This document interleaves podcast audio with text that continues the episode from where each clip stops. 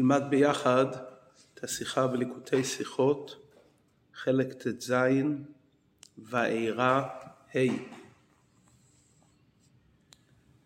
בנוגע למכות שהקדוש ברוך הוא הביא על המצרים, יש מחלוקת בין רבי אליעזר ורבי עקיבא. רבי אליעזר אומר שכל מכה הייתה של ארבע מכות. רבי עקיבא אומר שכל מכה הייתה של חמש מכות. מה תוכן שתי הדעות אם המכה הייתה של ארבע או של חמש? מבואר על זה בכל בו בשם בעל המלמד שהמחלוקת ביניהם לדעת רבי אליעזר המכות חדרו בכל הארבע יסודות של כל דבר כלומר המכה לא פגעה רק בדבר כפי שהוא מורכב כבר מכל הארבע יסודות כדבר מושלם, אלא זה הגיע גם בעומק יותר, בעצם של כל אחד מהיסודות. העולם הרי נברא מאש רוח מים עפר.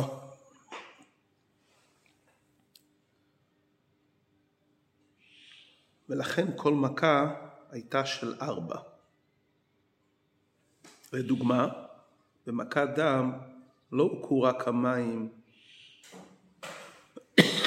כפי שהם נראים כמציאות של מים, אלא גם האש והרוח והעפר שנמצאים בתוך המים. זו דעתו של רבי אליעזר. רבי עקיבא מחדש יותר ואומר שהמכה פגעה גם בחומר היולי של הדבר, שהוא פשוט מכל ציור.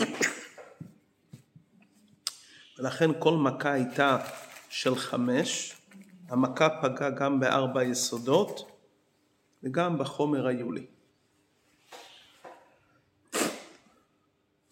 כל הכוונה של המכות היה לשבור את קליפת מצרים, ולכן זה חדר בכל הדברים. לפי שתי הדעות, המכה לא הייתה רק בחלק הגלוי, כלומר כפי שהדבר נראה וניכר בחוץ, אלא זה, זה פעל במקום עמוק יותר. השאלה היא אם זה גם נגע בחומר היולי של הדברים, או רק בחומר של הארבע יסודות. כי העולם הרי נברא מחומר פשוט, ולאחר החומר פשוט זה התחלק לארבע יסודות, ואחר כך מהעירוב של הארבע יסודות נהיה כל דבר. והשאלה עד כמה נגע וחדרה טומאת מצרים בדבר, ולפי זה השאלה עד כמה היה צריך המכות לחדור רק בדבר המוגמר או גם בארבע יסודות או אפילו בחומר היולי שממנו נוצר הארבע יסודות. העניין הזה שטומאת מצרים הגיעה לעצם מציאות הדבר משתקף גם בחלק הנגלה של התורה וגם בעניין של הלכה. בתוכן ואופן האיסור של חמץ, שהוא הרי תוצאה מטומאת מצרים. איסור חמץ זה לא רק באכילה והנאה, אלא גם בל ייראה ובל יימצא, ולכן האדם צריך לבאר את החמץ. כלומר יש כאן איסור אכילה, איסור הנאה, וגם בל ייראה ובל יימצא שצריכים לבאר את זה. שאוכלים דבר ויש איסור אכילה, כלומר יש איסור לאכול את הדבר איך שהצורה שלו כרגע. כפי שהדבר הנאכל מצויר בציור שגורם לו להיות ראוי לאכילה, ולא אל החומר כפי שהוא בפני עצמו, אל עצם המציאות של דבר המאכל. זה איסור אכילה. איסור הנאה זה שלב יותר עמוק, שהאיסור הוא לא רק מאיך שהמאכל נראה כרגע בציור הגמור שלו, אלא יש איסור גם ליהנות ממנו, כי האיסור קשור עם עצם הדבר. וזה אחד הביאורים מדוע ישנם דברים שהם אסורים באכילה ומותרים בהנאה. לכאורה אם יש בדבר רע ואסור לאכול אותו, איך אפשר ליהנות ממנו? אבל לפי דברינו הדברים מובנים. איסור אכילה זה שהרע נמצא רק בצורה של הדבר, בחלק החיצוני שלו, בזה שהוא ראוי להיות מאכל, כלומר שאפשר לאכול אותו. ולכן הדבר מותר בהנאה, כי חומר ועצם הדבר אין בו רע. הרע שבו זה מה שאפשר לאכול אותו.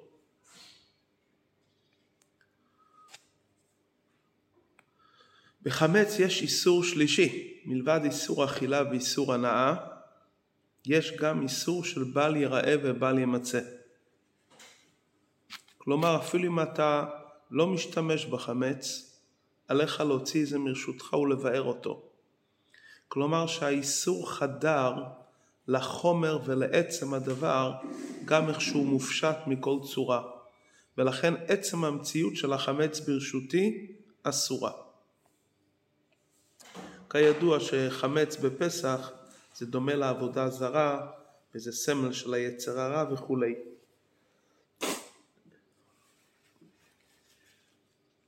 במצווה של ביעור חמץ מצינו במשנה מחלוקת בין רבי יהודה לחכמים איך מבארים את החמץ.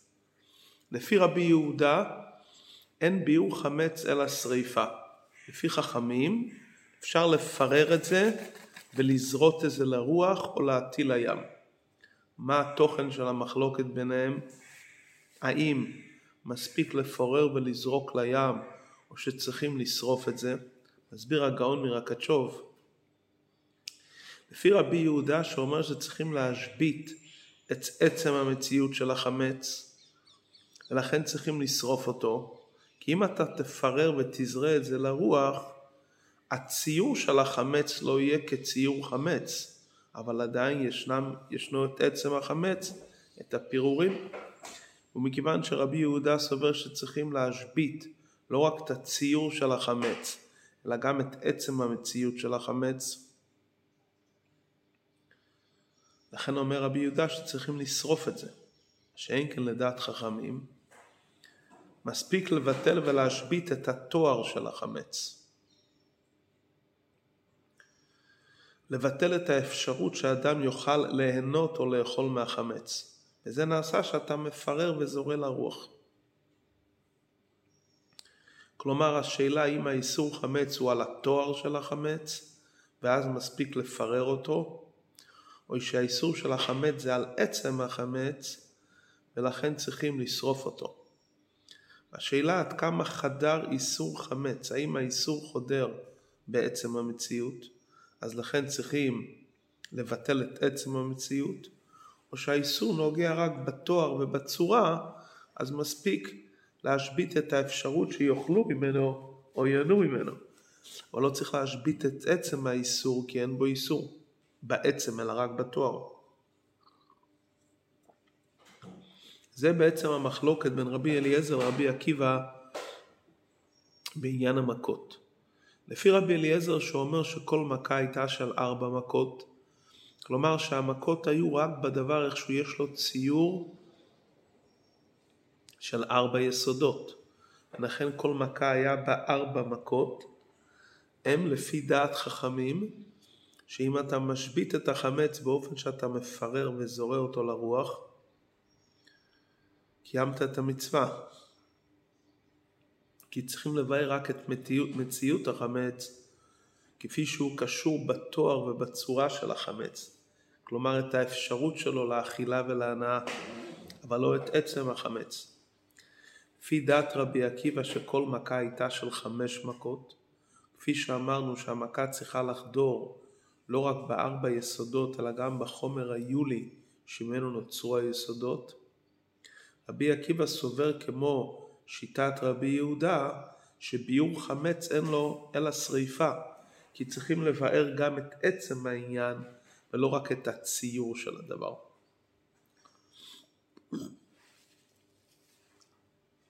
מעין זה יש עוד נקודה שאפשר להסביר לפי זה, לפי הדיון שדיברנו עכשיו, האם התורה אסרה את עצם המציאות של החמץ גם כמו שהוא מופשט מכל צורה, או רק את המציאות כפי שהיא קשורה בתואר החיצוני שלו שהוא ראוי לאכילה.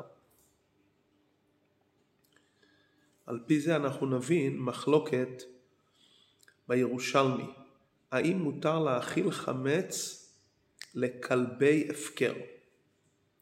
יש לי חמץ, אני אכיל את זה לכלב שהוא לא שלי.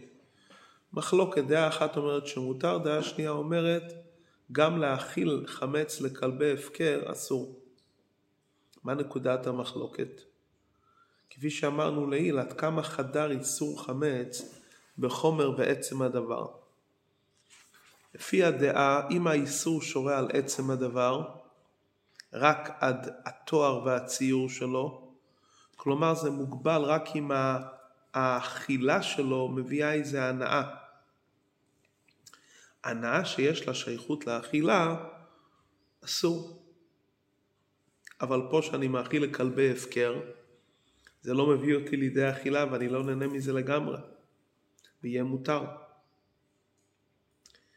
אבל אם נאמר שהאיסור שורה על עצם הדבר, גם לפני שיש עליו תואר וציור, כלומר איסור ההנאה הוא מצד עצמו, ולכן זה יכלול את כל אופני ההשתמשויות בחמץ, גם אם זה לא מביא בכלל לידי אכילה.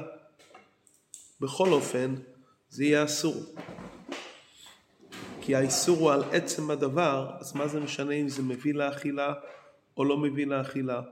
גם אם אין לי מזה שום תועלת ורווח, מכיוון שהאיסור הוא על עצם החמץ, ולא רק הנאה שמביאה לידי אכילה שגורמת לי הנאה, אלא גם דבר שנוגע רק לכלבי הפקר, מכיוון שיש כאן איסור על עצם הדבר, יהיה אסור להאכיל, הח... להאכיל כלבי הפקר חמץ. לפי זה נבין יש דעה שלישית, דעה של רבי יוסי הגלילי, שהוא אומר שהמכות היו רק עשר מכות. ולא כפי שאמרנו עכשיו שכל מכה הייתה של ארבע או של חמש. לפי דעתו לקו רק עשר מכות, ועל הים רק חמישים. מדוע? כי לפי שיטתו, שאין ההלכה כך, אבל זו שיטתו, חמץ מותר בהנאה. כלומר שאיסור החמץ הוא רק בתואר הדבר. בעומק יותר, שטומאת מצרים פגע רק בתואר ורק בחיצוניות של הדברים. ולכן כל מכה הייתה רק במציאות של הדבר, איך שהוא כבר מורכב בשלימות מארבע יסודות. הנקודה הזו שהמחלוקת של רבי אליעזר ורבי עקיבא תלויה במידה שבה חדרה טומאת מצרים את ארץ מצרים, לפי זה נבין מדרשות חלוקות בנוגע לארבע גלויות. ברוב המקומות גלות מצרים לא נמנית בין ארבע המלכויות והגלויות. הגלויות מתחילות אחר כך, אדום, יוון וכולי. מבואר על זה הטעם, כי גלות מצרים היא שקולה כנגד כולם, ולכן לא הזכירו אותה, כי היא בחינה יותר גדולה מכל הארבע גלויות הפרטיות. לאידך, יש מקומות מסוימות, מסוימים, שמצרים כן נמנית בין ארבע המלכויות והגלויות, הראשונה מביניהם. לפי מה שדיברנו לעיל, שהמחלוקת כאן עד כמה חדרה טומאת מצרים בארץ ישראל, אז אפשר לבאר שהסיבה לכך שמצרים ברוב המקומות לא נמנית בין הארבע הגלויות, מכיוון שארבע הגלויות וארבע המלכויות הם כנגד ארבע אותיות של שם הוויה. בגלות מצרים זה כנגד קוצו של יוד. קוצו של יוד זה כמו החומר הקדום, חומר היולי. אז הארבע גלויות פגמו בארבע יסודות.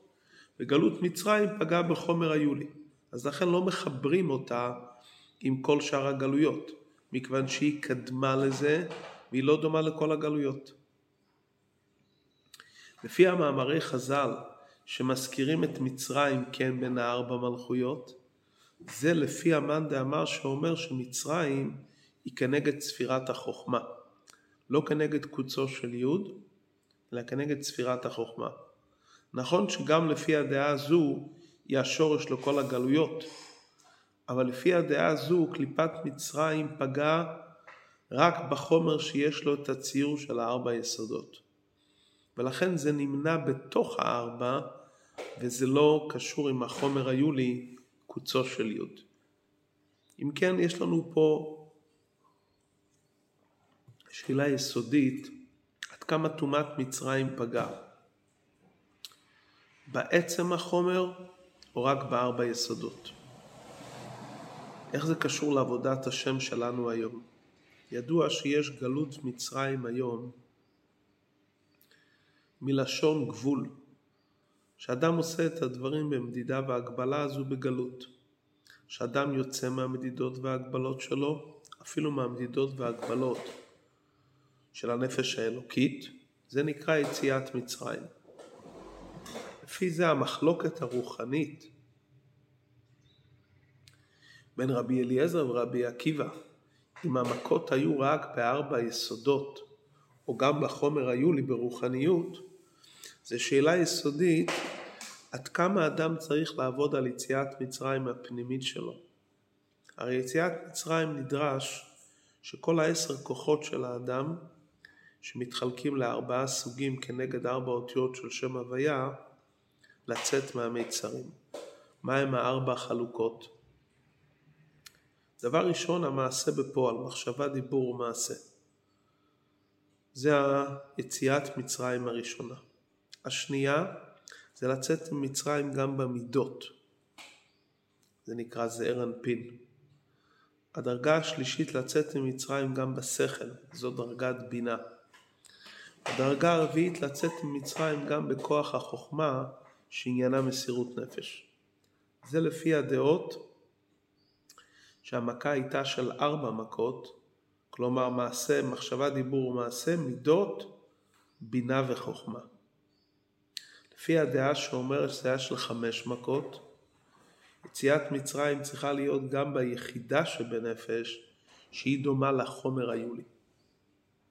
לפי דעתו של רבי אליעזר, שכל מכה הייתה של ארבע מכות, נדרש מאדם לצאת מהמיצרים בכל ארבעת סוגי כוחות הנפש. שלב אחרי שלב. האופן התחתון ביותר של האדם יש מלחמה עם היצר, שמביא אותו חס ושלום לעבור, רחמנא ליצלן, במעשה או בדיבור ובמחשבה, בייסורים שכדי להימנע מהם צריכים מלחמה גדולה ועצומה. זה המצרים הראשון, מעשה בפועל. דרגה מעליה, מצרים יותר בדקות, אדם נזהר מלעבור על כל האיסורים וגם אפילו על דקדוק קל של דברי סופרים, אבל בעניינים המותרים הוא מתנהג מתאים להנחות העולם. כל דבר שהוא עושה, הוא שואל את עצמו מה יגידו הבריות. כלומר, הוא מדוד ומוגבל לפי הרגש של העולם שמסביבו, המידות שלו מרגישות את הסביבה והוא מתחשב בהם. במעשה בפועל הוא בסדר, אבל כל דבר שתלוי מעניינים של היתר, שקשור עם הנחות העולם והרגש, שם הוא במצרים. דרגה שלישית, הוא יוצא מהמדידות וההגבלות של העולם שמסביבו, אבל עדיין הוא יכול להיות קשור ואסור בהגבלות של המציאות שלו. את עבודת השם הוא עושה רק על פי טעם ודעת ורק לפי השכל הקר שלו. ויש את הדרגה הגבוהה יותר, הדרגה הרביעית, שצריכים גם לצאת ממיצרים והגבל, והגבלות אפילו במסירות נפש, שהיא נקראת דרגת החוכמה. איך יכול להיות שאדם עובד במסירות נפש ועדיין זה מצרים? סיפר הרבה, מה שסיפר הרבה הרייץ, שהוא פעם היה באיזה מקום והוא ראה שפלוני העריך בקריאת שמע, צריך הרי להעריך באמירת אחד, וכשהוא התבונן, אחרי שהוא סיים את ההתבוננות, הוא אמר, כמעט התבוננתי והערכתי דקה אחת. כל העניין של ההתבוננות באמירת שמע ישראל זה מסירות נפש, אבל גם אז הוא יכל להסתכל על השעון ולמנות את הרגעים שהוא עמד בתנועה של מסירות נפש. זאת אומרת, גם המסירות נפש הייתה מוגבלת. או בדקות יותר, שיש לאדם את הרגש שהוא נוהג במסירות נפש. הוא יודע שהוא מתנהג במסירות נפש. אם באמת הוא היה מתנהג במסירות נפש, הוא לא היה מרגיש את זה.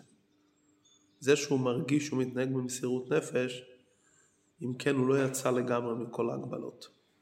עד כאן דעתו של רבי אליעזר.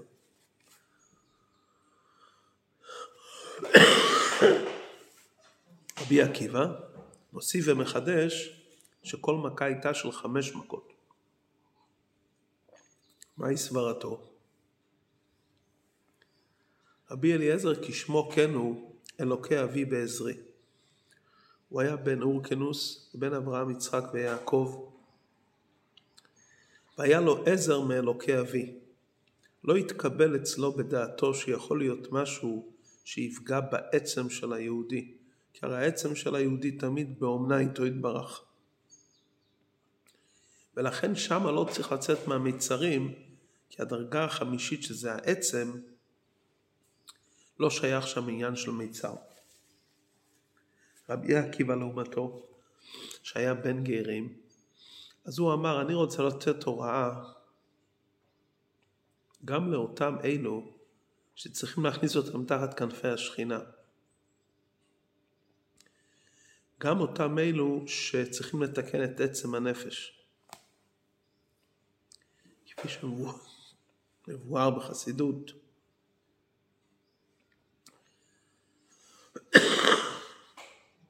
שיש מצב של מכפירים יחידתי. כלומר שאדם שם את עצם נפשו בעניינים של עולם הזה. זה, זה לא עצם היחידה ממש, אבל זה ההערה של היחידה. כי עצם היחידה בוודאי לא יכולה להיות בקליפה, אבל ההערה שלה יכולה להיות בקליפה. אבל ברגע שהאדם מצליח לצאת גם משמה, אז הוא יוצא ממדידות והגבלות שיכולות להיות גם על עצם הנפש. אז הוא מגיע לעצם הנפש האלוקית ואז הוא מגיע ללא שום הגבלה. וזה יציאת מצרים אמיתית בכל הדרגות, יוצאים מכל המיצרים וזוכים לגאולה שלמה. השיחה הזו היא שיחה נפלאה ביותר. זאת אומרת, יכול להיות שאדם בלבושים שלו, ברגשות ואפילו בשכל, הוא יוצא מההגבלות שלו, אבל העצם שלו עדיין במצרים. כדי לצאת מהעצם ממצרים צריך עבודה של יציאת מצרים גם בחוכמה, ולפעמים אפילו לתקן את עצם הנפש, שהעצם של הכוחות הגלויים נפלה לקליפה.